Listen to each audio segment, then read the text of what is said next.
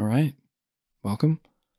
I'd like to get into things pretty quickly today, so I'll just leave a reminder that for anyone who is new to the show, please pause, jump back, check out the quick intro. It gives a lot of great context about what this project is really about, and you might be a little bit confused if you don't. So I, I suggest anyone who's new to, to check that out. That's the intro. It's the very first episode of the show, and it's only about seven minutes long, but for those of you who are returning, just another reminder to subscribe to our Substack newsletter. That's impostersanonymous.substack.com. We've got some supplemental content coming out on a weekly basis, so it's the best place to keep tabs on the show and, and show your support. It will always be offered for free, so that's always an option. But anyone that is really getting value from the show and feels compelled to support, that's awesome and, and obviously appreciated. But other than that, we'll jump right into it. So thanks for giving this a shot, and I hope you enjoy.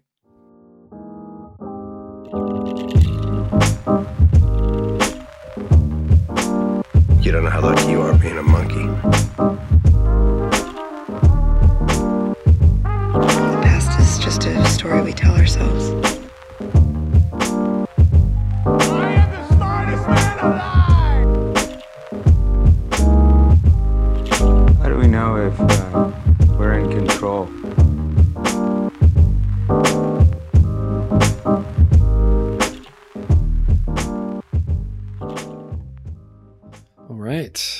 Welcome to Imposters Anonymous.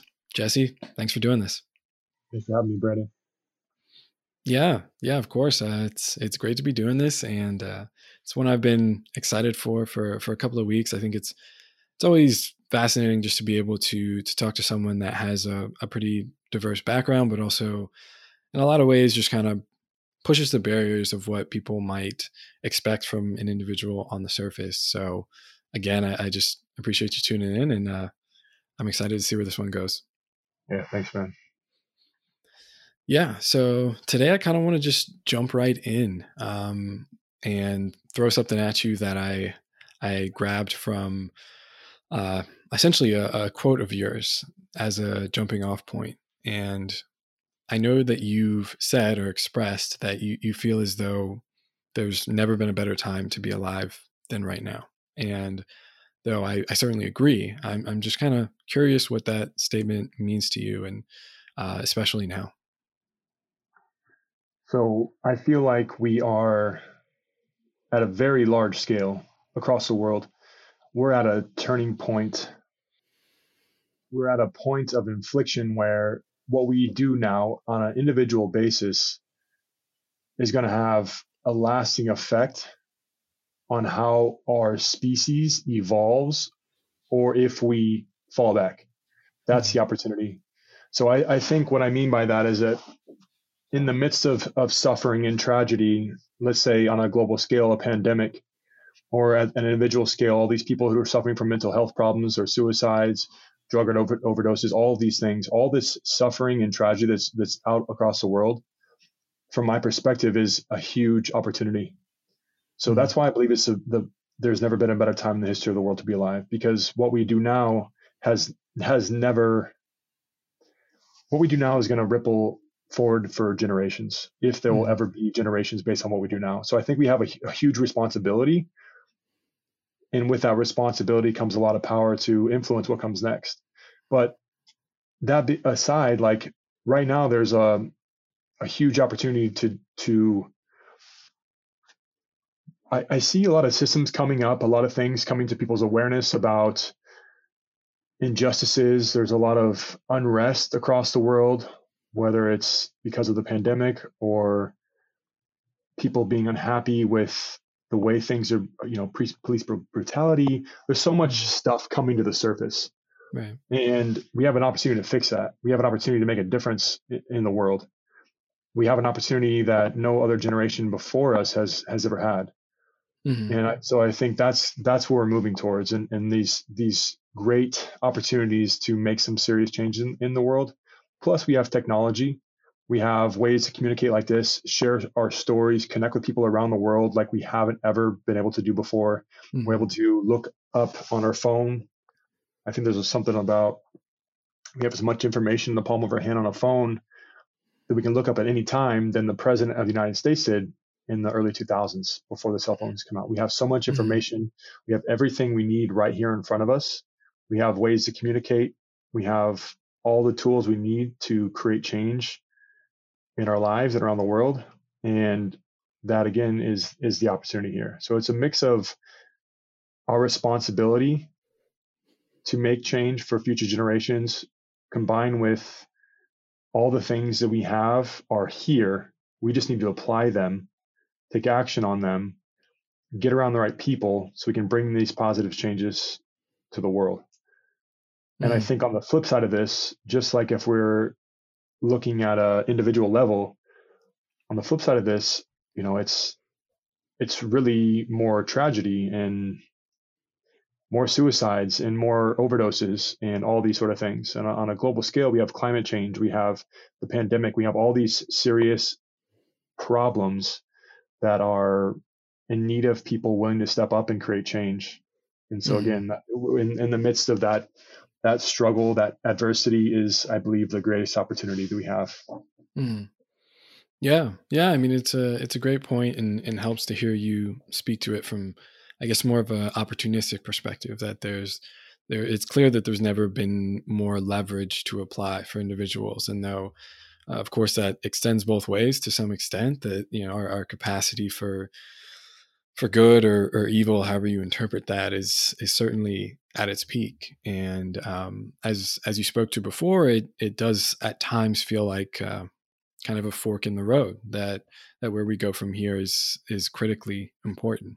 But I guess I'm I'm curious if you have a a vision yourself of of what uh, I guess the more positive lane that we could choose would look like, or um, what sorts of changes you're you're optimistic about.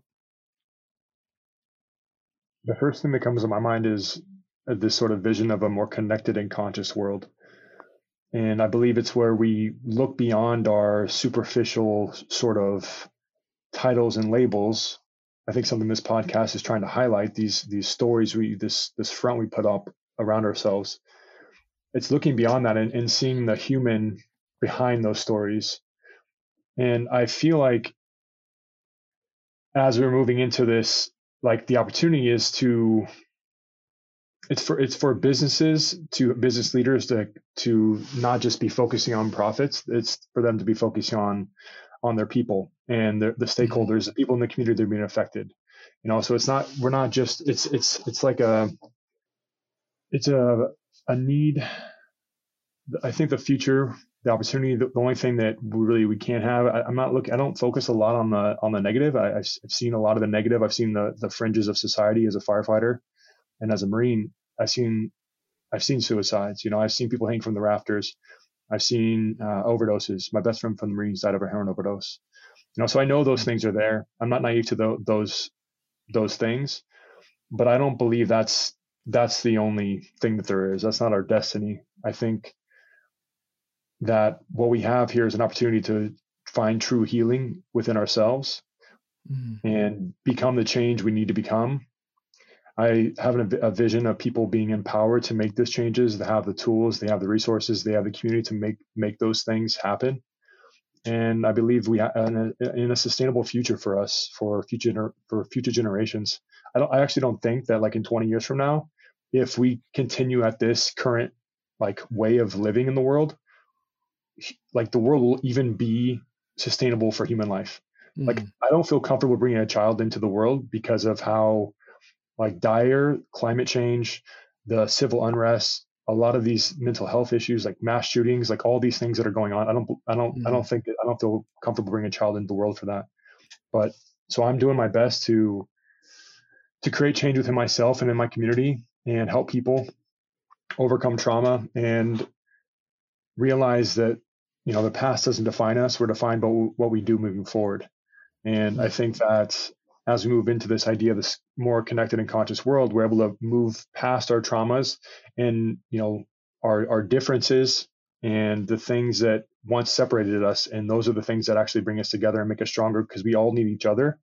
And this is mm-hmm. where the connection comes in. We all need each other. Our, our different insights, ideas, and abilities, our different perspectives, people from around the world coming together to solve these serious problems. Because again, back to the first question, you know, it's like we're not going to be able to make it. We're, we're not going to be able to make make it any longer Right. if if we don't do this. Hmm. Yeah.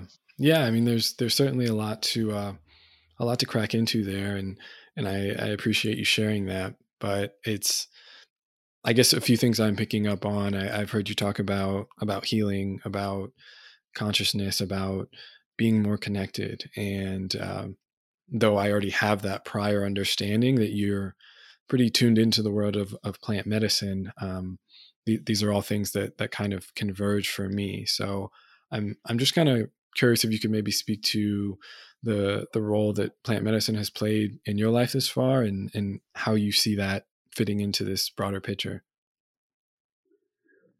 Plant medicine, psychedelics, they help move you from your head to your heart. And that's what I think is needed. That's what I mean by in, with my last the last thing I said about businesses. We need business leaders. Business has the most potential for positive social change on the largest scale.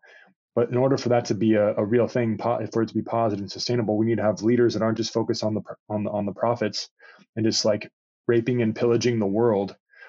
We need them to come to their heart and think about the impact this is having on the people around them, the community, the environment, these sort of things. And so plant medicine is a tool to bring you from your head to your heart. It's a it's a way to open you up, learn how to love and accept yourself. It shifts your perspective on on the world. And it's opened up my heart. It's gifted me an entirely new perspective on the it, it, the reason I know this is because it's done this for me. I, I my first experience with ayahuasca was about three years ago and at a retreat in Costa Rica. And for the first time in my life, I felt this feeling of complete and unconditional love and this deep sense of compassion for the people around me and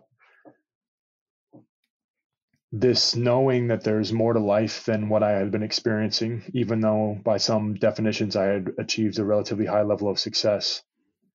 I, I, it opened me up. It connected to my heart.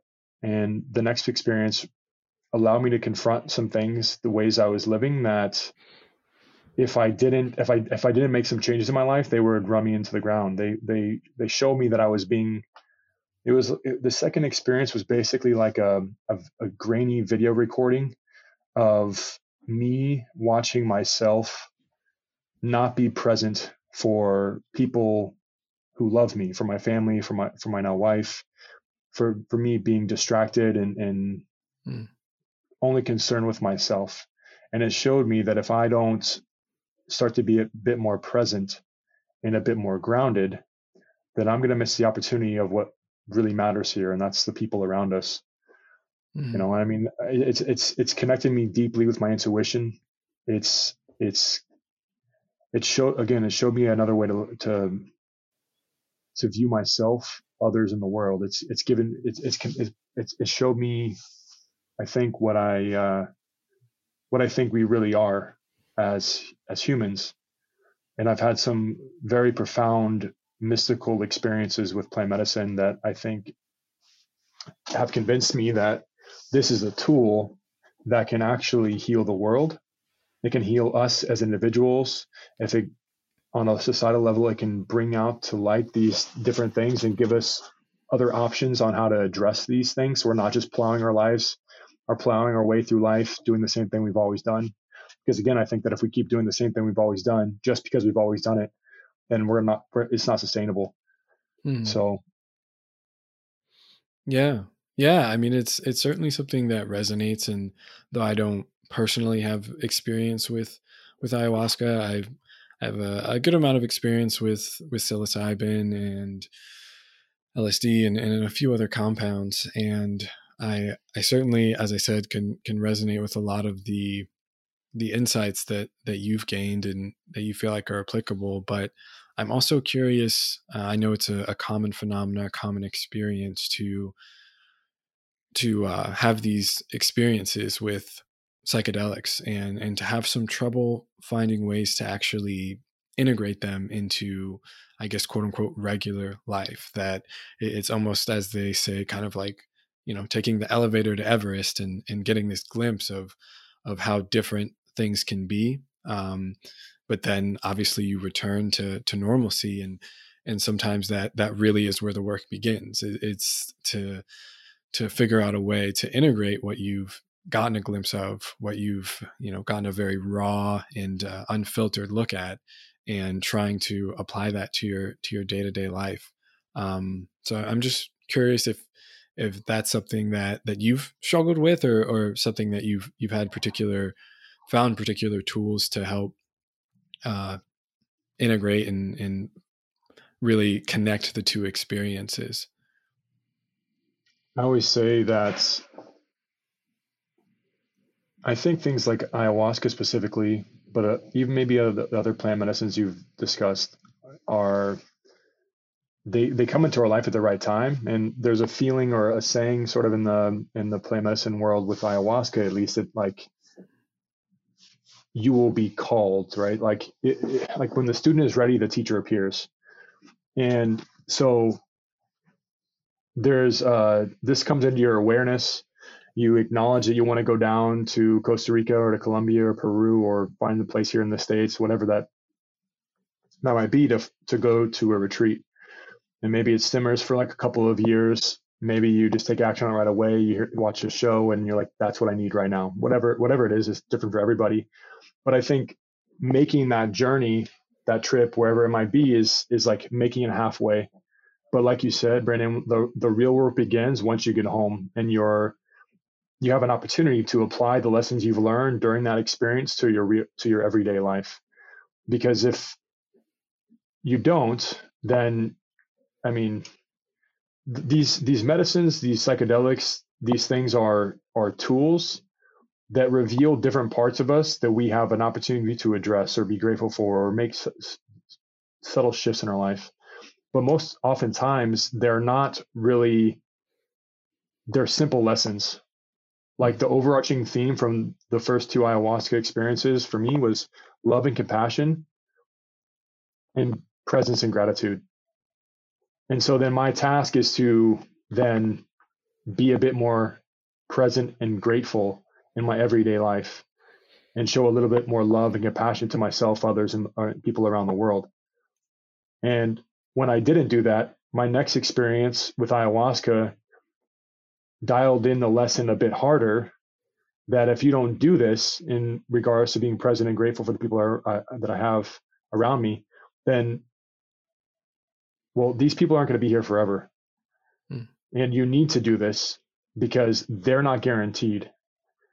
And so for me, the experience of these things, it depends on, on the, on the person, the, the medicine, the, how you're approaching these things. But I see them as like, tools, these experiences that come into your life that give you exactly what you need when you need it.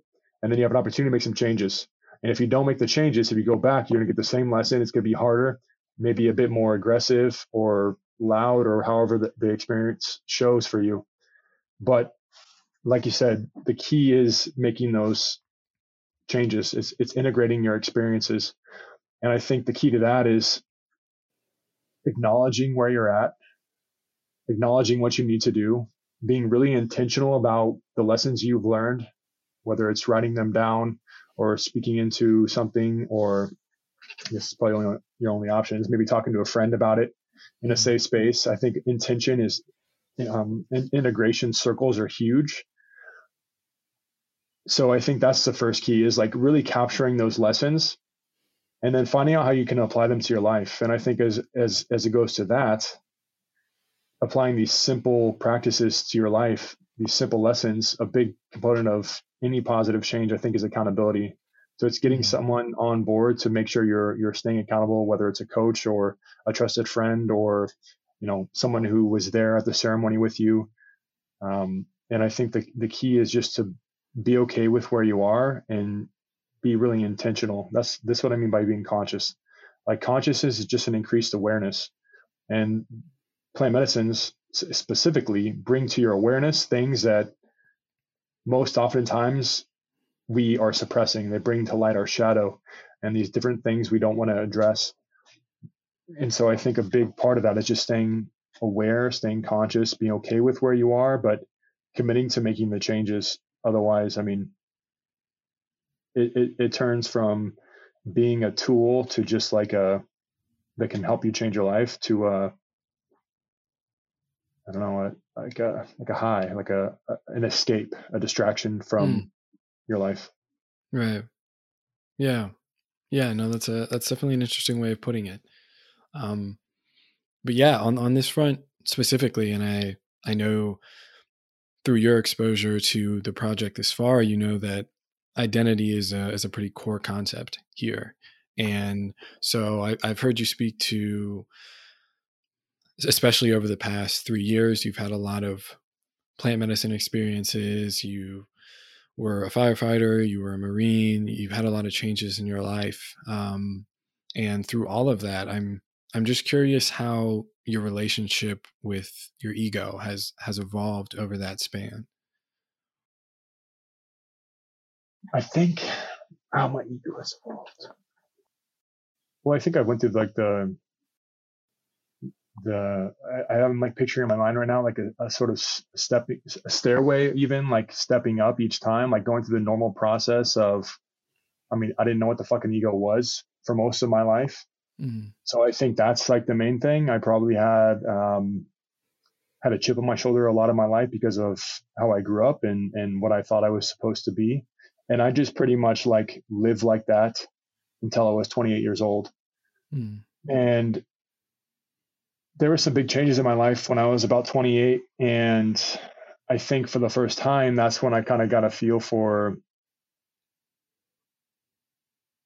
these programs that were running me, these things that I had identified with my physical body, my mm, a, a title, things outside of myself, really, that I think my ego was like seeking and, and driving me towards and, and defending that wouldn't allow me to, to move forward. So I think that you know, I I didn't know what it was, and then I realized it was running my life and in a way ruining my life. And if I didn't make some changes around this and let go of of, of this, then you know, I was having suicidal thoughts. I was a firefighter of the year. I was smoking weed at work. I I, I know I was I thought I thought I was I should just kill myself. And I knew that if I didn't make some changes, then that that would be my my destiny. Because if I think mm-hmm. back on my life, when I was in seventh grade, I was also having suicidal thoughts. You know, I actually committing suicide in seventh grade, and so I had these cycles going on. It's pretty clear to me looking back now. This was my ego, you know, and I had these cycles going on, these programs running my life that if I didn't change, if I, if I didn't break the cycle, that would be my destiny. And so what I've now learned, and I think really through plant medicine, which helped me out a lot, was bring to the service these shadow parts of myself, these things uh, that my ego, let's say, wasn't allowing me to see. mm, And now it's like, um, and that's that's been like a three year journey. So it's it's been an ongoing process, and it's something I probably still struggle with today with some ideas of like my ego. But I think I have much healthier balance now in Mhm. my life. I think that I have. I don't think that ego's all bad. I think that if we didn't have egos, you know, we would just be like, maybe we would be, we would have no drive to do anything with ourselves to be of service to anybody but ourselves. We wouldn't have anything more going on. I think it's like a tool, and so it, it's went from running running my life to this idea that I need this to create change in my life for my family, for the, my community, for the people around me, in my in my businesses, and these sort of things. And I see it as like a, I see ego as like a, well, like a puppy. It's like a, a dog that needs to be trained, or it's going to shit all over your house. Right? It's it's like a it's like something we need we need. Like I need a puppy, let's say, right. but but it's not the one making decisions for me. It's it's stepping in when it's stepping up when I need to step in, but I'm, I'm falling back on my on my values, my vision, what's important to me, um, and I'm using my this puppy, you know, to do the work to move forward. So I, I like to think of it as like a, a tool that I'm using now, and something that I have to be aware of, so I I don't let it run my life but I see it as a necessary sort of tool in this process.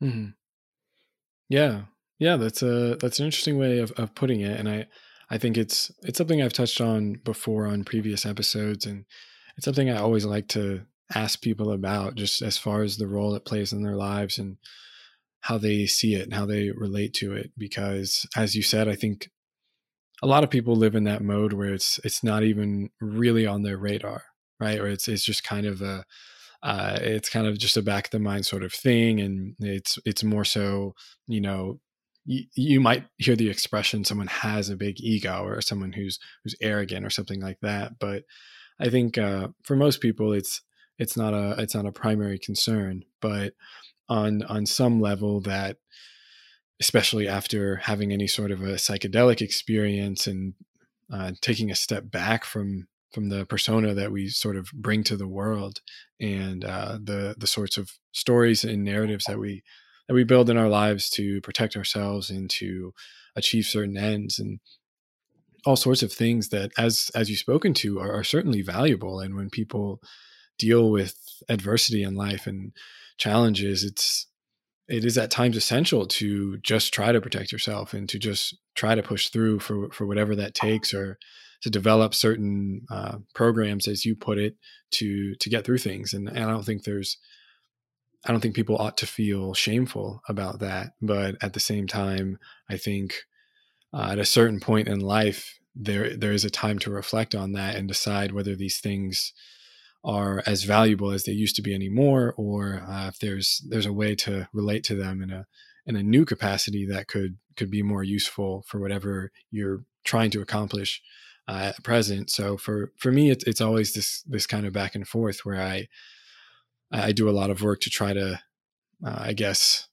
as you put it, maintain control, or not necessarily even control, but um, remain aware of of when my ego steps in and how that can take a lot of different forms and it, it's not always like the uh, I'm I'm the best in the world kind of mentality. It, it, a lot of times can can more so take take the form of just trying to protect you and, and your ideas about the world and uh, what you feel like you deserve in in all of that. But it's it's definitely interesting to hear you hear you speak about it a little bit and especially you made a note, note earlier that I'd kind of like to jump back to. You said you um, had you know a sort of suicidal bout when when you were in seventh grade, and also that you had a little bit of a, a chip on your shoulder growing up based on how you how you came up and, and how you were raised. And I um, just a little curious. Uh, what sort of maybe experiences you had as a kid or, or what kind of drove you to that place and uh, how you relate to that now yeah, and I want to touch back on that. I think on the ego thing, and I'll answer a question. I think it's like a our ego is an is something we have. To, it's a necessary psychological component of being a human. We have to develop it in a healthy manner. But then, like you said, then our opportunity is to to transcend that and to move beyond that and it, integrate it into our life in a healthy way, so it's not running our lives. And yeah, so I just wanted to say that it's a necessary thing mm-hmm. in our lives. And I think if people don't have and establish a healthy relationship with their ego or understand that these different there's different parts of the human psyche, including the ego, then that's where they run into trouble and they mm-hmm. be consumed by their life in whatever way that might be. But yeah, I mean, a little bit about me, I guess. Um, so, well, I, I think that now that I look back on my life, I mean, the first thing that it, it's it's it's clear to me. But I know that so I know the first seven years of your life is when, is when you're you're effectively in what's called theta brainwave state in your in this brainwave state of hypnosis, and you're just taking in what's going on in your environment as a way of understanding what you need to do as you grow older and mm-hmm. how to f- assimilate into your family and the community and these sort of things. So I think what I'm what I'm getting at with this is during those first seven years of your life, things that happen are are amplified. There's a quote that goes, "Give me a, a man till the or give me a boy till the age of seven, and I'll show you the man." So the things that happen the first seven years of our life are just have a huge impact on our lives, and, and, until unless we address them, whether it's mm. trauma or just some sort of, um, in my case, my parents split up when I was seven. My my my father was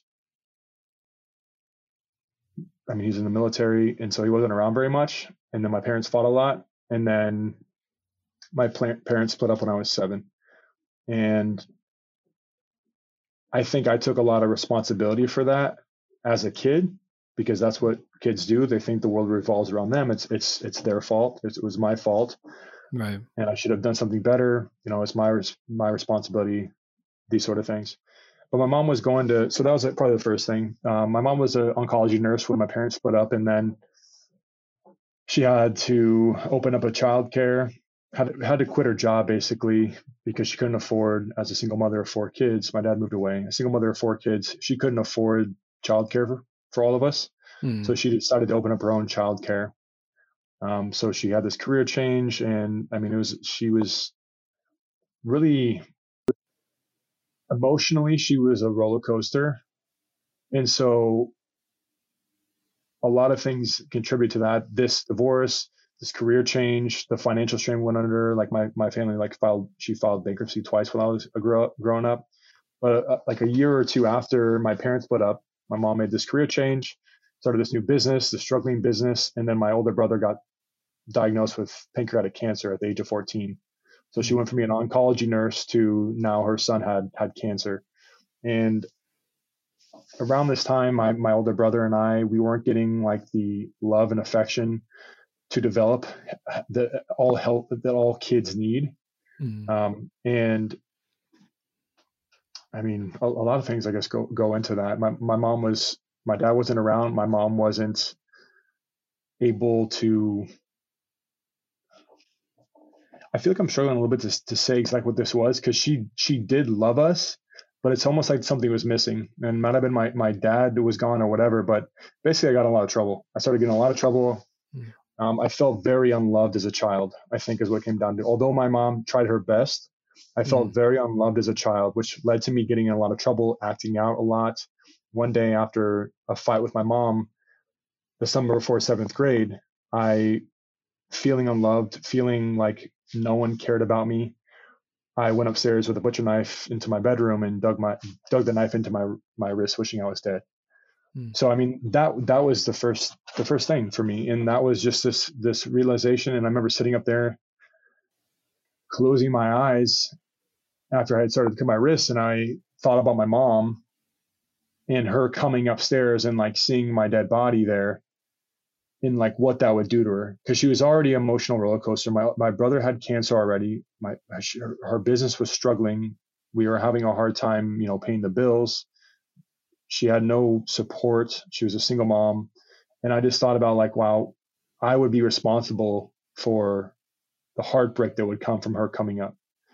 So, I mean, so that was that was that was basically that first that first thing, and then my life really I, I, I continued to get in trouble moving forward from there. But in seventh grade, I was, well, I was in seventh grade on, in 2001 on, on 9-11. And for the first time in my life, as I sat in this reading class in seventh grade, watching the Twin Towers come down, I got this feeling of like, I want to, and I, and I, and I learned about the, the stories of the, the firefighters from New York City who ran up and who risked their lives in, in the, in the face of near certain death to help complete strangers. And I heard about the people who went to serve their country. And I was like, you know what? I want to, I want to be a part of that. I want to do that. And that really just kind of gave me this feeling like there's more to life than just myself for the first mm. time in my life Yeah. and that sort of that sort of laid the trajectory for my life. I mean, there's a lot more that goes into this, I guess, but basically because of that day, I wanted to be, or that that time period of my life as a seventh grade boy, I wanted to be, become a marine and a firefighter. And then I I moved forward on that path, and I became both of those things. But why it came back around when I was 28 years old, I was the firefighter of the year, and I had just started this this nonprofit. I was doing this all this stuff that I thought I was supposed to be doing. My whole life had been preparing me for these things. And you know i mean basically all this stuff that i had been neglecting all that sort of childhood stuff i, I got in trouble a lot you know my, my freshman year of of high school.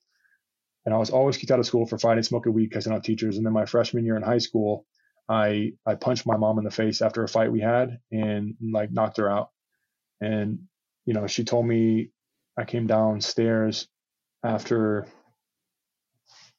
after that, like very afraid, unsure of what had happened. It was just like a reaction that I had after she was like hitting me, back me in the corner was hitting me. I hit her back. And you know, it was it's it stunned both of us. But I came downstairs and and I saw my mom crying on the couch with a you know a an ice pack on her face, and she's like, "Call your dad. You're not welcome here anymore." You know, and so I think ever since then I have been trying to overcompensate for this feeling of not being good enough. That my own mother kicked me out. My dad left when I was a kid, and um, this being deemed a failure. I was told when I was in eighth grade that I'd be dead or in jail by the time I turned 18. Like all these things were just kind of coming up. So I used that that anger that I felt to mm-hmm. build up this physical body, you know, and this these successes in the Marine Corps. I was very aggressive, mean even, and I had a lot of success because that's what you need in the Marines to be successful. Mm-hmm. And then I in the fire service, I, same thing. Um, but it was really all of a distraction. And I had what I really had to do was face that underlying little inner child, that little Jesse that felt not good enough, you know, that little me that didn't know what it like to feel feel at home, you know, who felt feel safe in his own skin. You know, I was spending all this time distracting myself by accomplishing things, and then mm-hmm. drug use came into play, and that all caught up with me. You know, when I turned when I was 28, I was a firefighter of the year. I was I was smoking weed at work, and then I started to have suicidal thoughts, and then I realized that I was having the same suicidal thoughts that I had as a seventh grade boy, and that if I didn't make some changes in my life. If I didn't do something about this now, then this would be my destiny. These were the cycles that were going on, and I had to break this cycle. Mm-hmm. So that's that's that.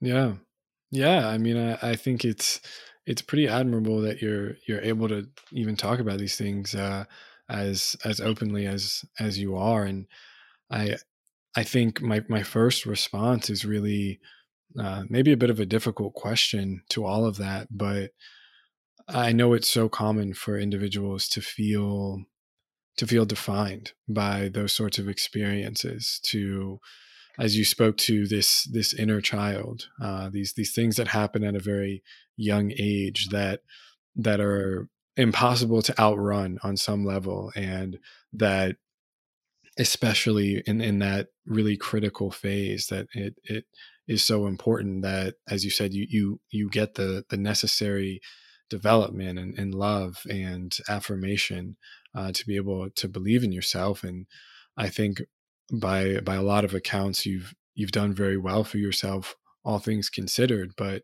I'm just kind of curious what what you say to people who who still feel very much kind of tied to and defined by these very challenging experiences and and then lack of of love at, at a very young age well, what I would say is your past doesn't define you. You're defined by what you choose to do moving forward. You know, we don't have control over the things that happen to us. We don't have a a say in how we grew up. We don't have a say in the family we we were born into. But we once we become aware that we are responsible for our lives, then we realize that at any time we can break the cycle. We can make some changes in our life that are needed so we can heal ourselves. We can you know help other people like whatever it's different for everybody. So it's like there's typically what it, it always comes down to me is like there's a series of actions that you need to take. There's a series of decisions you need to make. There's some things you need to do. It could be huge. It could like my my thing was like when i was back in that like what i decided as i reflected on my life was well basically what ha- what happened was that i I decided I need to leave. I need to leave what I thought was my, my childhood dream career. So I sold all my stuff. I resigned from this sort of dream career of mine and I spent about two and a half years traveling around the world. That was my actions that I took. But I always say, don't take on my dreams. This is different for everybody. But, but I mean, that's, but that's, that's it. I mean, like your past doesn't define you. Okay. These things have happened to you, but they're not who you are if you want to do something different, if you want to have a, a future that's different than your past, then what you need to do is get clear about the future you want to move into. What, how do you want it to be different? And then what do you need to do to get there? Who do you need to become to live that sort of life? And then that's what you need to do. Gotcha.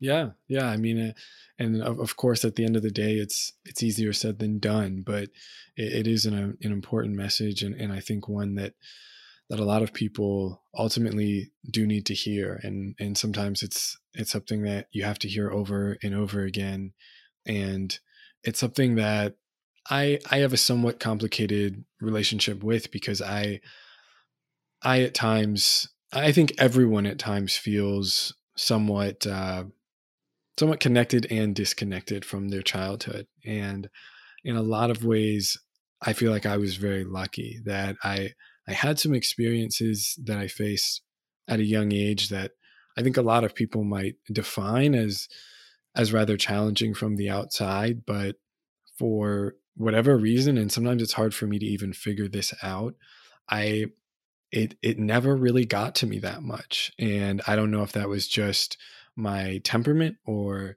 uh, something genetic about me, the the support I maybe had from my mother or my brother, my my siblings. Um, it, it's hard to pin down, but at times I, I, look, I think back on some of the things that I experienced, and I'm like, I, I don't know how um, that doesn't weigh heavier on me now. Uh, but at the same time, it it also is what connects me to my past that I I feel like serves me very well now as an adult that I I can I can look back and say that these are things that I've been through and I always got through it and um I, I guess that's something that that sometimes is a comfort but I guess what I'm trying to say is uh or at least just share my perspective on on these sorts of really uncontrollable experiences that we face as as children that it's there's there's not a whole lot that you can do even as a kid as you said you're, you're in this in this phase of kind of absorption where it's just like whatever is in your environment whatever you're exposed to whatever you're told you're you're a sponge and and that kind of becomes your reality and it can it can be a, quite a, a heavy load to to address as you maybe unpack some of these things as an adult and realize why you are the way that you are and and uh, why you react to certain things in certain ways.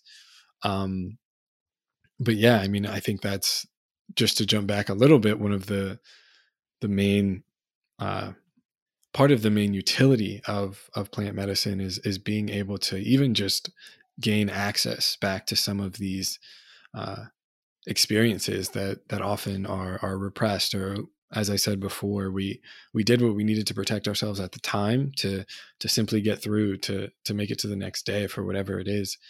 But um, sometimes we can live uh, very disconnected from these things, and that's that has value. But at the same time, it when we find ourselves behaving in certain ways or, or falling in certain habit patterns or, or just being dissatisfied and, and, not being able to explain it, uh, sometimes that's that's the place that we need to go is is to go back to the time when when we had little control and uh, when we were just an innocent young person trying to trying to do whatever it takes to to just make it through. And i think that's that's often where a lot of adults still find themselves understandably so is that you you're still in that mode of of trying to protect yourself at all costs. Uh, and in a way you can't really blame people for that but you certainly as you said can can empower people to to try to step outside of that and to try to have an idea of, of what a better future might look like. And uh, that that can be a pretty scary prospect for sure. Yeah. Yeah one thing that came up when you were saying that is you know as it relates to our past is that steve jobs says you can't always connect the dots looking forward something about you have to connect them when you look back. You know, they make mm-hmm. things make sense when you when you move on past it. And it, that's kind of what I heard you say there. You know, something you were going through, it, it provided a new perspective. Uh, it changed your life a little bit. Maybe some people thought you would have taken it differently, or they would have taken it differently in, in that way. But it's it's made you who you are, and it's given you another perspective that has allowed you to to to show up differently in the world. And you know, when I think about my life, or the people that I've worked with life, like a lot of times this this point of like I for me, for example, I, I was, you know, I was suicidal. I was struggling with substance abuse. I was doing all these things. That's obviously not a good place to be in, but it makes perfect sense when I look back on it now. Like I had to Mhm. go through that in order to create change in my life. A lot of times people there's a sort of idea of like this point of infliction in our life that was mine, you know, and there, people experience some sort of trauma or uh, some sort of loss and they don't understand it at the time. But then when they look back there's something that that came out of it that really put them on a path to living a more whole and complete life a more authentic life a more a more rich life you know where they were they were valuing the things that humans need to reconnect to and, and value. But it always a lot of times comes from loss or you know a major transition a pandemic you know uh, like when i punch my own freaking mom in the face like that's not somewhere i want to be I definitely don't think that that's if I would have been conscious and I would have said, hey, you know, you should punch your mom in the face, like I would have done that. But looking back now, as traumatic as I was, that was like the best thing that could have happened to me because those kids that I was hanging out with are literally either dead from drinking and driving, they're in jail, or they're addicted to drugs. You know, and so that was my future if I would have stayed in that household around those that crew that I was hanging around. And so it's like these things happen to us and they are uh, we have an opportunity to to use them as as reasons to not let them define us to show Mhm. up differently in the world and, i think that i think that's opportunity. And i guess going back to your first question like that's what i think is going on here at a, just at a larger scale. Like the Mm. shadow parts of society are coming to the surface in all these documentaries and all these cameras like footages all this film all this sort of stuff that's coming out. Like that's why there's an opportunity here. Just like I don't want to be in this suicidal, addicted state. I needed that to transcend, to overcome myself and create change in my life. And that's why I think going back to your first question, like this is an opportunity here that we have at a very large scale to realize that all this shit's going on and that we have to make some changes. And and that's where the opportunity comes in. So it's I think it, it the things that happen to us they they can provide us a new perspective. Hmm. Right.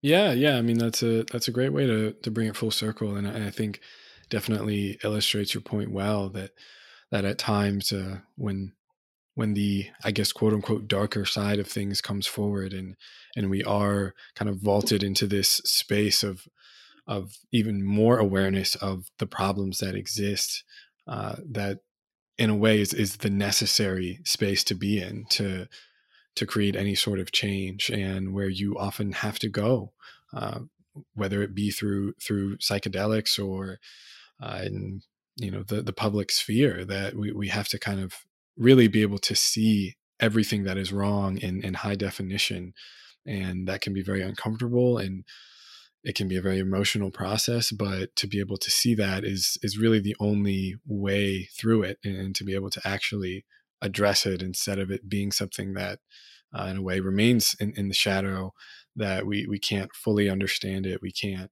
uh, fully accept it for what it is and and together decide how we ought to attempt to change these things um, so I, I certainly appreciate you bringing that back around but um, yeah something that just came to mind and i I guess I would understand if it's a sensitive topic, but given how you've spoken thus far, I assume that it's not. Um, I know that that Mother's Day just passed, and uh, I'm maybe just a little curious about how that how that sort of day is for you, or if you still have a, a relationship with your mother now.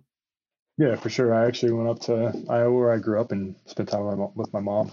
I had a so I have a good relationship with my mom now. I mean, my my life once I was kicked out, I moved away and I got around a better circle. My dad recently had moved back like the year before to to Iowa where I grew up, and um, I just in a better better environment. But I still had this this this this mission to go to the Marines.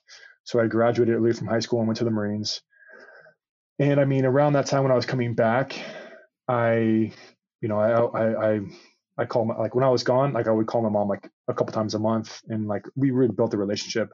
But interestingly enough, when I, it wasn't until like like 2017 though that I I realized I, I started to feel really disconnected from my my family more and more.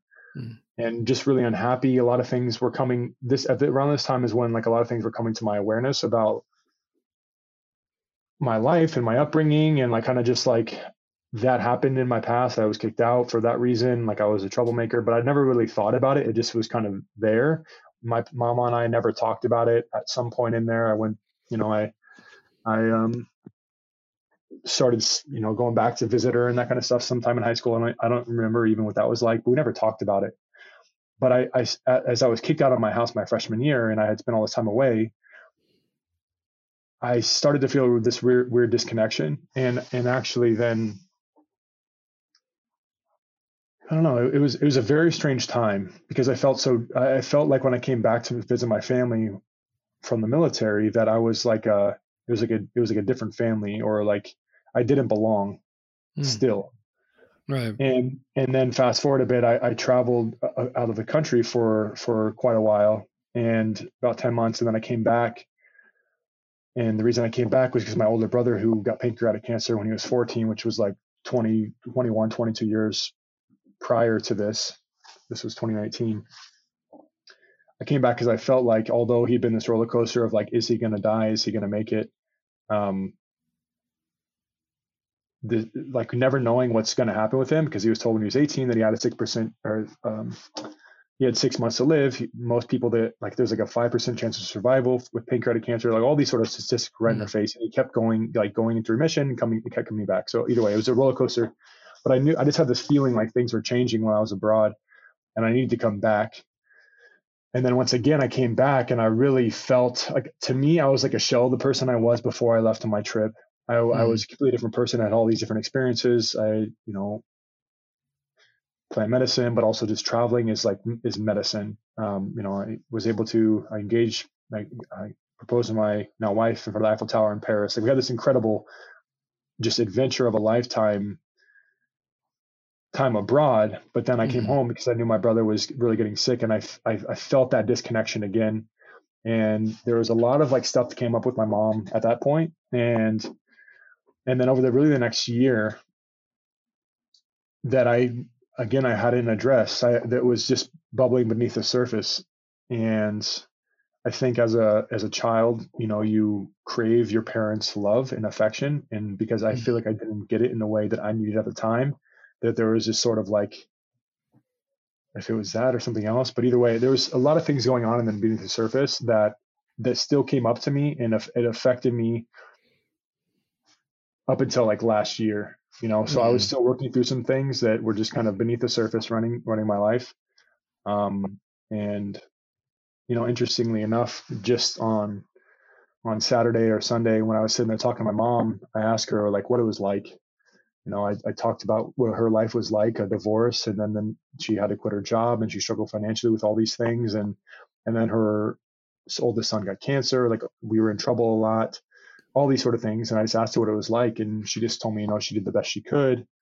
And it was very tough. Like she was, it was kind of like, I, I'm meeting my mom where she is and understanding that her, trying to understand her view of the world. And then I actually asked her, what was it like to get punched in the face by your son or something like that? And she was like, I was shocked. And she kind of, I don't know, I, I think we have some disagreements on on how how the situation was. Um, I felt like a little bit of like of like blame and like um feeling of like being invalidated mm. now as an adult about right. how I felt as a child and like what led to that sort of stuff. Mm.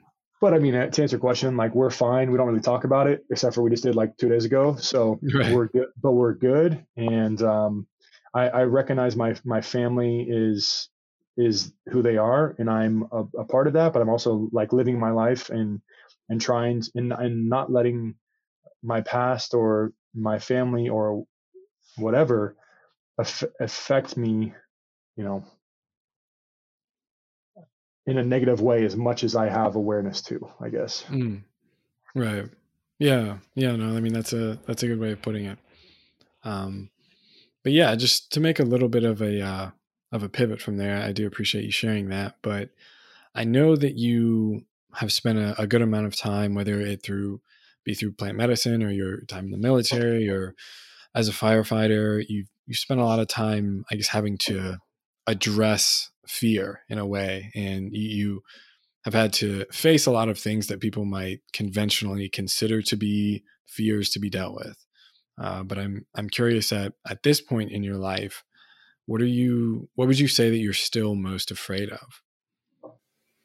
Well, most recently, like maybe a week or two ago, so I, I'm trained in a process that works on your subconscious emotions, including fears, limiting beliefs, and these sort of things. So Mm. I went through this process um, a couple weeks ago, and what came up at the time, which I think is is still relevant to me here now, is this this sort of fear, uh, a fear of rejection, and a fear of abandonment, and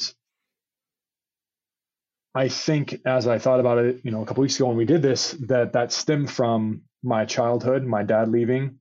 You know, when you're when you're a kid, abandonment means death. You know, so Mm. if you don't address those fears and the, and the rejection, probably from getting getting kicked out of my my my my mom's house, or maybe they're a combination of both, or maybe they're the same thing. I'm not sure, but I think that's the thing that like that um is most prevalent in my life right now. And actually, as I, and, and- and so I'll, I'll speak into that a little bit more. One thing that's really served me is conversations like this where I'm sharing openly. I used to be Mm. very closed up, very tight, very like very angry, really. And my, the way I was Mm. probably at the I, I, a lot of times I think anger is like the the masculine sort of overcompensation for a deep feeling of sadness and and a feeling of not being good enough. And I Mm. think that's from my childhood as well. Um, but I think one way to overcome those things is like by sharing them, by by communicating them. And once you communicate things, you can you can see the, the stories that are going on in your life. You can find the cycles. You know, so that's what I, I've done a lot of work with that really. So I Mhm. haven't always been just like so quick to tell you that I punched my mom in the face. Actually, just like in the last couple of months is when I first started talking about that. Other than like that, Mm. like other than Oh, that, wow. like three, three or four, probably last year, I guess. But either other than that, like two people knew about it, kind of thing. Mm. So I think once I've I've done that, that's that's been really powerful for me. But I still have a a fear. Like social media is something that I'm working through often as a, my my business. I need to be active on social media. I need to be creating value for people. I need to be putting myself out there. Um, and I, I've held myself back a lot. I, I've had a lot of very diverse experiences and a lot of. I think I have a different perspective from from my military experience, from my upbringing, from my travel experiences, all these things that I that I've done and the things that I've seen. I have a different experience, but I've always felt like I didn't matter. So I didn't mm. speak into those. And so I'm actively working on sharing more things, being open, being open, being vulnerable.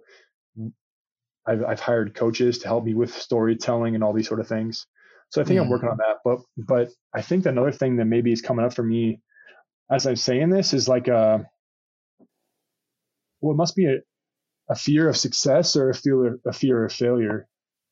Mm. It might be a it might be a fear of success because my my my life has been uh, I always am doing different things, but sometimes I have a hard time committing to a path, which is why I think it might be fear or success. I do I do a lot of different things, and I Mm. know I know that if I'm not committed and I'm not consistent and I'm not clear on the vision I have for my life and I don't and I, and I know where I'm going and I'm sticking to that without being spread too thin, then I'm going to fail.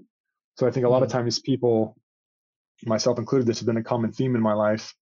Um, I, I do too many things and I get overwhelmed, I get burnt out, and I I, I can't follow through. So I, I wonder now if that's still going on in my life. I think it's come to my awareness a lot more, and as I've kind of addressed all these things and made some changes in my life, but maybe at a, at a at a pretty core level, Brandon, thanks for asking this question. I think I need to do some work on this, but it's like this fear of, um, I think it's a fear of success. Maybe it's a fear of like, well, if it's my family that I'm, I've left behind that I need to work through and like let go of, like let, let go of those attachments and try to like conform to those limited perspectives they have of me. You know, my, me outgrowing that and becoming successful would would not align with those what I was told I was going to be my pretty much my entire life. Mm. Um, so I don't know. I think I need some work here Yeah. on this fear of success, but I think that might be something that I have to work through as well.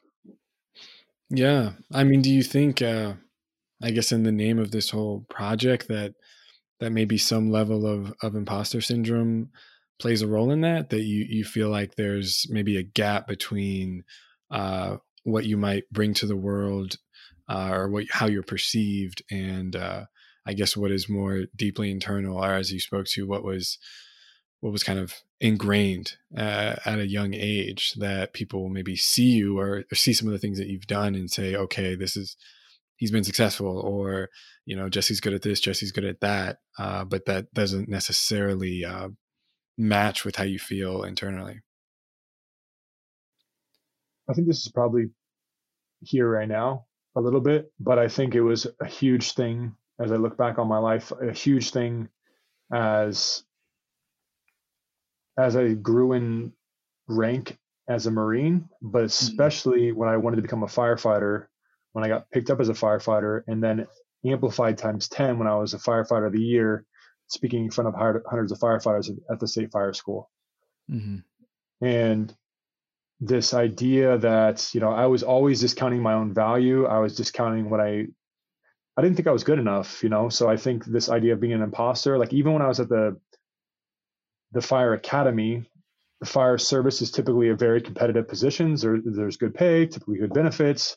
Mm. There's a lot to go into on that. I don't think that's the case anymore necessarily, but you know, it's it's a good job, and I thought it was a good job, and I was very patriotic, and I believed that this was my path.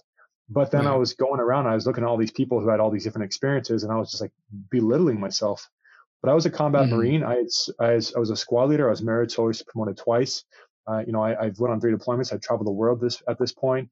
I was getting great grades in college after. I have hundreds of hours of volunteer experience. And I was like applying myself in the community. But even still, when I got around all these other people to become a firefighter, I scored really well in the test. Like all these things were going on. This evidence mm-hmm. was there that I was like worthy of having the job, but I still didn't believe it. And my partner at the time, like, I just I remember telling her, you know, over and over again how like I don't think I'm going to get this job. Like I just felt like I wasn't good enough for that mm. position. And then I got the job and you know, it was still like this sort of feeling of anxiety, but I'm a big dude. You can't see that on the podcast, but I'm like 240 pounds. Like I said, mm. as a, as a kid, one of my escapes was uh, where I learned how to lift weights. Mm. And my in seventh grade was a really big year for me. So I suicidal 9/11, but I also got my first mentor, and my first mentor was um, his name was Mr. Blue. He worked in my school as a, ju- as a juvenile court officer, and basically Mr. Blue took us to the YMCA and lift weights. He was a former Kansas City Chiefs football player, so he got me lifting weights basically. Oh, okay, but cool. I built this big this big structure around myself, and so I used exercise and I used you know anger and projected all my insecurities out in that way. But I just plowed through life. And then all kind of came to a T when I had founded this nonprofit in 2017, which is part of the reason I became firefighter of the year. And I was speaking in front of 105, 100, 100, hundreds of firefighters at the state fire school. And then about a month later, when I had to pull the brakes on the nonprofit, I was completely wrapped up in it. And mm. that's when I, I, I basically, I broke down. Mm. So you know, man, what did, I forgot your question actually. I want to make sure I answered. I kind of went down a, a rabbit hole there. Oh, what gotcha. You, yeah, no, I mean, you, you, I think you answered it in a way. I mean, my, my question was just kind of if you felt like any of uh, what you have been experiencing throughout your life, but, but even also now, uh, has to do with a certain imposter syndrome or that, that disconnect you've been speaking to between uh, how you're maybe perceived by the world and and maybe what material success you have versus how you actually feel about yourself internally. Yes, yes, that's right. Yeah. So the firefighter of the year then was like the the it was all building up to that. You know, I had done all these different things. I had was successful in the Marines. I was successful in different areas, and then I was as a firefighter at, at the pinnacle of the profession, talking in front of hundreds of firefighters at state fire school. I felt good in a way, but then like the rug was pulled out from underneath me and i think it was all self-sabotage it mm. was a lot of these things that were going on and so yes it definitely relates back to this idea of being an imposter i didn't think i was good enough So I self sabotage, I subconsciously sabotage my own success. Mm. And so I guess as I say that out loud now, that's that's what maybe the fear of success is. Something along. I bet those are related Mm. Too. Gotcha. But yeah, definitely, definitely this idea of being an imposter as feeling not good enough, feeling unworthy, all those things have played a huge role in throughout my life. hmm Yeah, yeah. I mean, it's it's certainly a relatable a relatable sentiment, and I think sometimes it's a certain level of success also comes with a certain degree of pressure, and that individuals often feel as though uh, if they do succeed or if they do accomplish things that they want to, then it it builds a certain expectation, and that in the future they they might not be able to live up to that, or or whatever it may be, or that maybe their their past experiences, their past successes were were more so uh, uh, a front for the the internal failures that they had, or the, something on that level. And I think I, as I've spoken to many times, it's a part of the reason I I started this whole project in the first place was that it was it always been a challenge for me to be outward with my perspectives and my work because I always had a lot of fear that that maybe it wasn't good enough or that maybe if I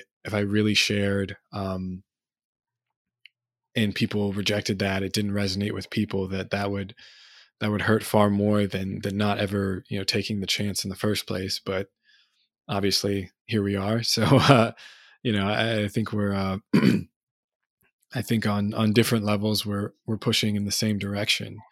But uh yeah I, I did want to ask you you've mentioned kind of being generally very service oriented uh, at a time in your life. You, you obviously you joined the marines you you were a public servant in a way. You started a nonprofit and um, have done a lot of work in, in the volunteer space and i'm just curious if you you have any insight in regards to to where that inclination came from and uh, maybe what form that's taken for you or what form that's taken on now in this kind of new phase of your life. So I think when I, if I were to try to pinpoint the origin of this this desire to serve, well, first I think it's like a, I think it's a natural desire humans have to, to serve. This I think there's a call to serve something larger than ourself. That I think is innate in a lot of us, and I think if we suppress that or we don't own that or we don't, for whatever reason, act on a desire to not be so damn selfish and actually contribute to something the the whole Mm, then right then we're going to be left behind but i think for me personally the origin of this would be my my mother and how i saw her.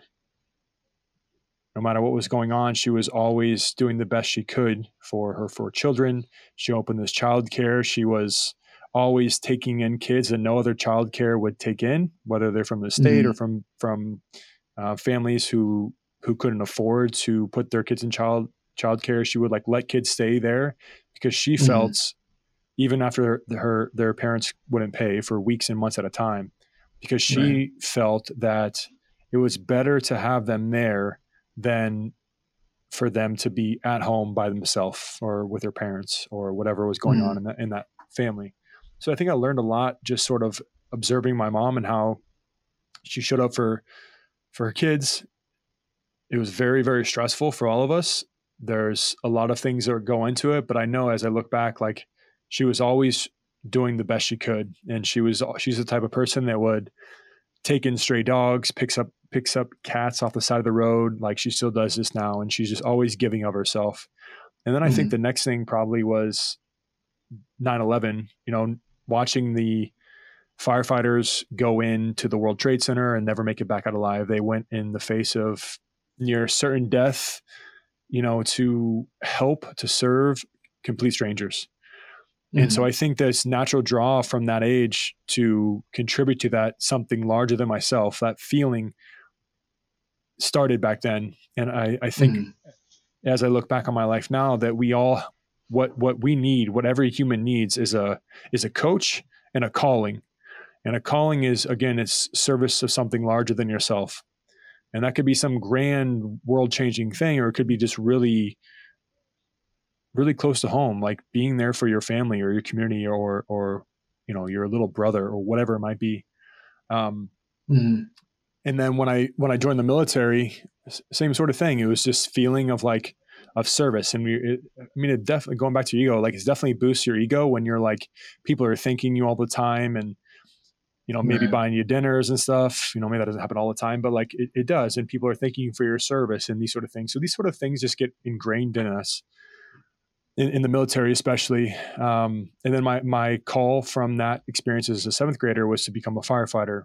Um, but I think a big, actually, as I, as I think about my my life and a, a big part of this, when I separated from the military in 2011, I struggled a lot with. I mean, transition is is very hard for the military. Leaving the unmistakable sense of structure and purpose, the camaraderie, the connections you've had with your your brothers, who you went through some serious shit with over the past four years, and you separate into the civilian world where it's a, full of a, a bunch of people who are just really self serving in, in a lot mm-hmm. of ways, or that's the vibe you get. You know, you feel like you're all alone. Your best friends and your brothers are spread ar- around the country. You're going back to a world that doesn't understand what you've been through. So, for me, I, I, I cope with with drugs and partying. I think like most twenty year olds do, early twenty somethings do, and I found a sense of well, I, I, I- think the first major experience that happened for me as it relates to service beyond the military, beyond what I saw with my mother, was in 2013. I was fortunate enough to go on this volunteer trip to Lima, Peru.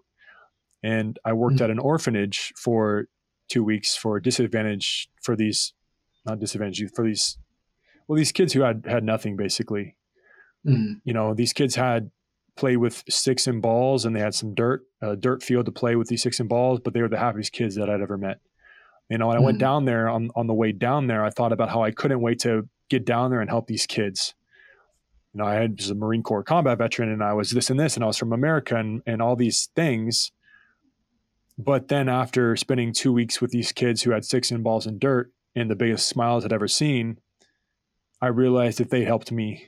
They changed me. Mhm. and they opened my mind to well they they for the first time in my life made me look back at myself and and what I thought I was supposed to be doing or you know the values I thought I was supposed to hold. I thought America was the best place in the world yet people I served with were committing suicide. There's starting to be a rising rising rates of mental health disorders and substance abuse that I'm I'm tuning into I'm experiencing myself and then here I am with these kids who have nothing, but they're they're so happy. So it, for the first time in my life, it, it started to give me a lot of questions about how I'm living, what's what's the best way to live, like all these things that I thought I knew came to the Mhm. surface, and I had to address them. But it opened my mind to like the value. I felt a lot of value. I felt like I was I was um, I was getting something back when I was serving. You know, I learned a lot about myself. I realized I do have value in the world in some ways, and so that when I got back from from Peru in 2013, I started to volunteer. And I think I mentioned a little bit ago, like I have hundreds of hours of volunteer experience. Like that trip is what led me to want to volunteer and really apply myself to the community. I worked at an oncology playroom at the Phoenix Children's Hospital. I was um, worked at a grief camp for kids. I was a youth mentor. Kind of painted back, like my um, I said, Mr. Blue saved my life as a seventh grade boy. I brought that full circle, and I became a mentor for for a, a, a kid who was homeless um, at a time. You know, him and his little brother. And so I just feel like that's what we're here to do. And in those times when I I, I couldn't get over myself, I was addicted to my anger, or I was being selfish, and I was smoking weed or doing other drugs or whatever it was. You know, service allowed me to to get over myself. And when I was not Mhm. feeling good about myself, service has a way of like revealing you do have worth. You know, because you you Mhm. put yourself in these different situations that most people who just stay focused on themselves all the time, they'll never get an opportunity to experience. So Mhm. that kind of led to, I mean, this kind of bringing, I guess, my my story, my life full circle. But this mentor that saved my life, and I, um, I really believe that. because he was just there. I, I felt that as this troubled kid who had no positive role models. I had my father wasn't around very much. Um, my mom was doing her thing, and I was struggling a lot. Mr. Blue saved my life. And then when I was Mhm. searching for meaning and trying to find my way after the military, I found that through service, I was able to find to to sort of rebuild that sense of purpose that I lost when I when I left the military. And so that was basically the nonprofit that I started. It was a mentorship component, or it was a it was a leadership and resiliency training program for at-risk youth with a follow-on mentorship for veterans and first responders. So basically, I thought that my whole life was preparing me for it because that was my life journey. And you know, I was a Mhm. struggling kid that didn't have anybody besides a mentor to save my life, and I thought that as I could, I could then create this on a larger scale for other people. So it, it played a Mhm. huge role in my life in my my decisions. Um, how it plays now,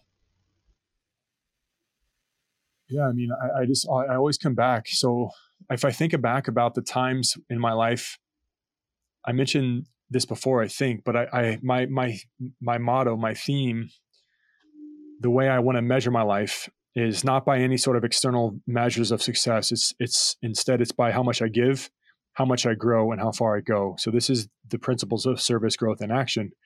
And that Mhm. was this has been what's really allowed me to own my life in the ways that I have overcome myself, really be like the author of my life instead of just Mhm. letting someone else or my past or like my family or teachers that said I was a failure or anybody else, you know, write my life. It's service, growth, and action.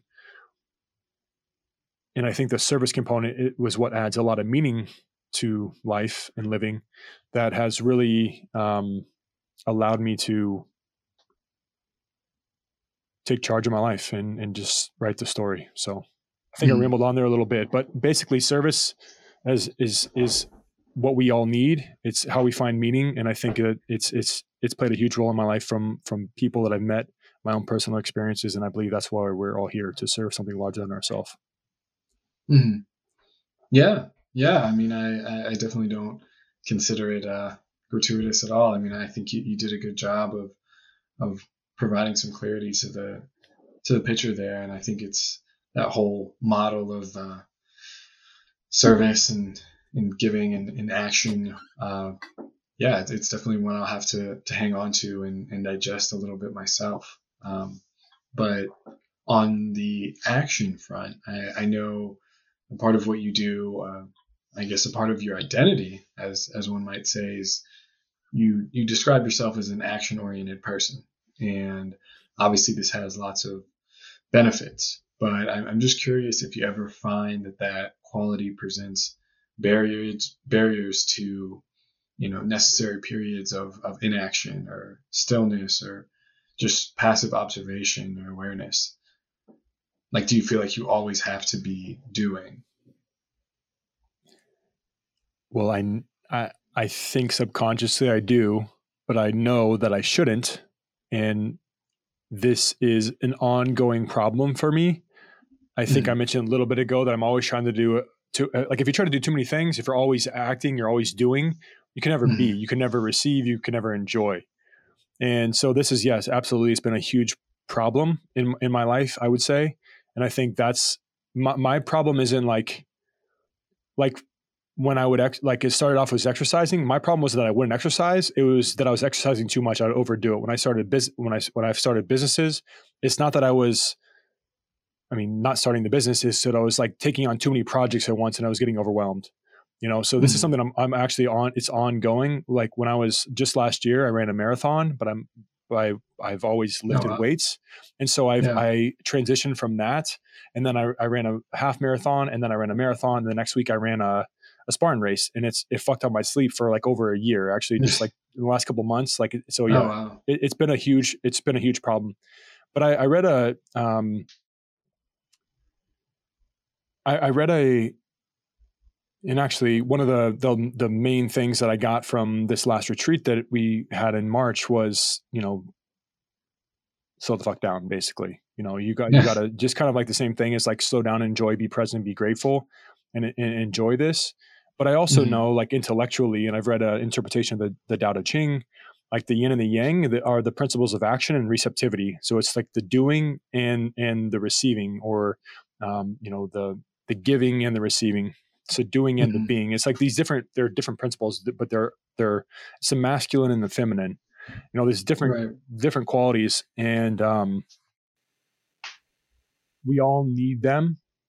I think the idea behind being um, being action oriented is just like a slight tilt into the action a little bit more action because i think a lot of people are passive. I think we all think that other people on uh, sort of general in a sort of generalization is like everyone thinks that it's not their responsibility and or they are kind of helpless to their situation and i think the way through pretty much anything is to to give to grow or to go to take action so Mhm. although it's been a great blessing in my life it's also an ongoing battle that i have to work through to find balance to have enough energy to enjoy the life i'm creating for my for my for myself for my for my wife my young my starting starting this family that i'm i'm starting here um Mhm. and, and yeah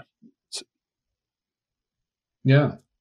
No, I mean, I I think you you seem to have a, a, a great awareness of of the uh, of both sides of the spectrum there, and I think generally speaking, if uh, as as you put it, having a tilt towards action is is a good place to be, and, and obviously if you're totally out of balance, there's always going to be lots of downstream negative consequences, but it is how I often frame it as, as kind of one of the biggest questions of life is, or the challenges is balancing that those two forces of balancing progress and acceptance and and wanting better for yourself and your family, but also being able to accept that that maybe everything is you already have everything that you need, and it's it's always a, a challenge for me and one that I think being more focused on that front has allowed me to to live a much more fulfilled and, and enjoyable life is, is being able to because I, I think I lean that way as well. And at times it's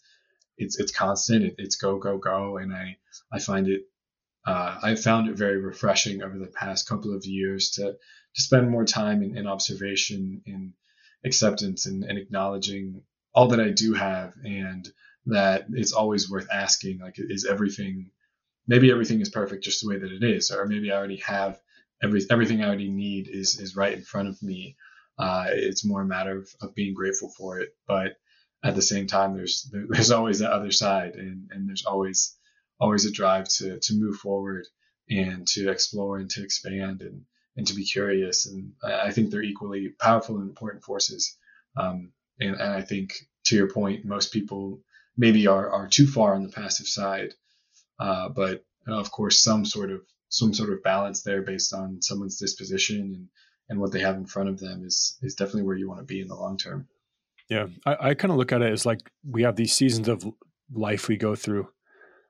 You know we have to there's times where we have to do a lot of action we have to take conscious action we have to make some serious changes in life we have to there's a lot of things we have to do and that's Mhm. great but we have to balance the next season uh, is to receive you know enjoy the fruits of our labor enjoy the the things that we've created in our life whatever it is otherwise it's like you know you just drive i always kind of have this envision my this because it's how i live is kind of just plowing my way through life you know just my Mhm. head's down i'm always just doing and i'm just ruining and like and then you plow your way through life and you look back and you realize that like there's all that you all the people you loved all the opportunities you have to be to be grateful to be present to to enjoy to accept you know to love are behind you and you're like all alone because you've just plowed through life spending all this time doing so i think it, Mhm. as like there's different times in our life when we when we need to we need to act more when you get off our ass and actually get to work and there's times when we have to realize that just like you shouldn't be like I was like running a marathon and then a freaking Spartan race and doing all this stuff. And then I was trying to get back into weights right after that. Like that was not sustainable. And it, it seriously messed up my body for a very long time, like over a year. And it's like, that Mhm. was a huge lesson that it was, I was very hard headed to, to, to recognize that I just needed to, to relax and give my body a break. But across the board, like we go through these different seasons and we have to just, like you said, be grateful for where we are and en- enjoy that. And, and just accept that space, but know that where we are right now isn't like where we're always going to be. Mhm. Right. Yeah, yeah, that's a, a great way to put a bow on it.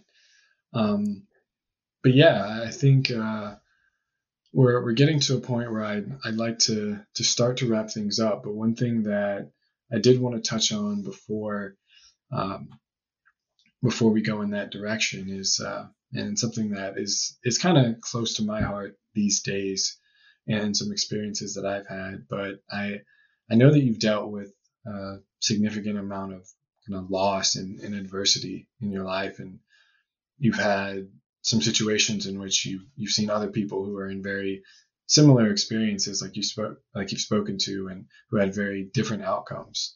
Um, and you know you've seen family, friends, uh, people in all sorts of circumstances, whether they go down a certain path or, or just simply aren't here anymore. And I'm just curious if some version of survivor's guilt, as it's often put, is, is something that you've struggled with, and, and if so, how you cope with that.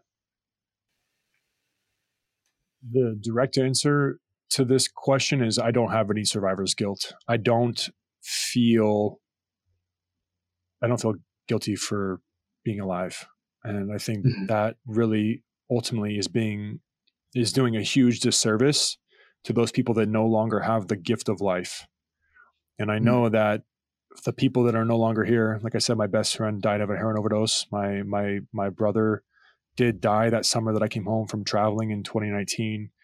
I have seen a lot of of loss. I, you know, ever since high school, I've been around people who have committed suicide and, and car accident crashes and these sort of things. But I know that all these people, I, I serve with people who died in combat, like all these things I, I've experienced. I know for sure that those people, if I could talk to them, they would want me to live the best life that I could because they don't get that opportunity anymore.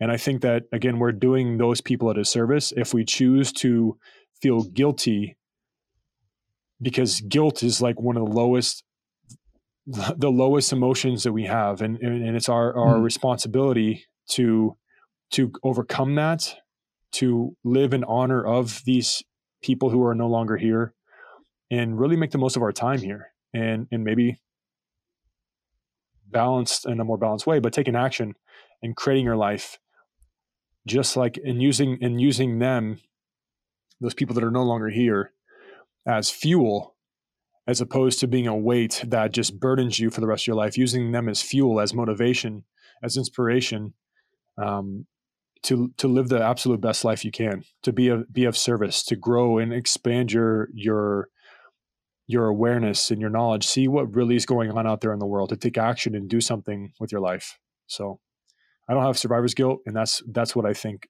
about it and that's what i would say to cope with it is recognize the fact that you're doing these people a disservice by choosing to not live your life. Hmm.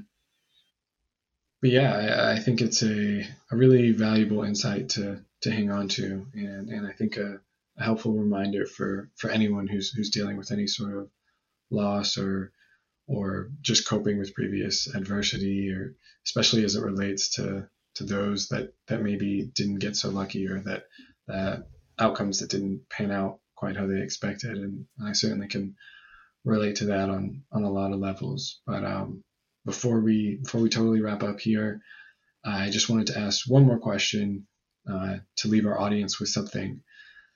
I know we've talked a lot about plant medicine and, and psychedelics and, and, the role that that's played in your life and how much it's transformed you and, and revealed to you and the value that it's it's presented. So I'm just curious uh, if you have any insights for anyone who's listened to this and, and is kind of new to the concept, but has an interest in maybe dipping their toe in the water um, on the, the plant medicine front. If there's just a, a direction in which you would uh, send them if they're just looking to maybe learn a little bit more or see if it might be for them and uh, yeah, just kind of what questions they might want to ask themselves to to figure it, figure that sort of thing out. First, I want to speak into uh, I think the value of these different things, these natural plant medicines, the this sort of consider like nature's technology. I think the future, what we need is emergence between Eastern and Western philosophies, between science and and and spirituality, emergence between modern day technology and, and nature's technology and these sort of plant medicines. So I, I, think they're incredibly valuable. And I think, as I talked about before, what's going to bring us from our head to our heart and allow us to level up our lives on a mass scale.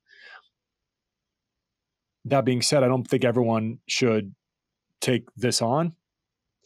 But I do mm-hmm. believe that when the student is ready, the teacher appears. So someone that is interested in this, whatever a medicine, whether it's mushrooms or ayahuasca or or bufo or some other sort of something I, I think it'll come into your life when it's time. And there's this feeling like you get a call towards this. Like i had a call towards ayahuasca. It just felt right in my life. It started my trip while traveling. Like it just felt right. So i think that's the first thing is is just to recognize that when it's time you know there the opportunity is going to come come your way. You're going to meet someone. You're going to hear about on this mm-hmm. podcast. You're going to find a blog, like whatever it is. When the time is there, it'll come into your awareness, and then there'll be an opportunity to move forward into that. Now, like we talked about before, like the first step of of transforming your life and changing your life and all the work that these, all the value, uncovering all the value that these things bring, is making the trip down there. And with any psychedelics, the main things are set and setting. And so the set is your mindset. Mm-hmm. It's it's like the state of mind you're in when you go. Like if you're experiencing a lot of if you're not in a good space, you're not in a good mindset, you're not willing to let go of some things or you're not willing to I was going to say like if you're grieving or if you're um if you're grieving or if you're experiencing a lot of stuff, like a lot of anxiety or those sort of things, maybe it's not a good thing idea to go.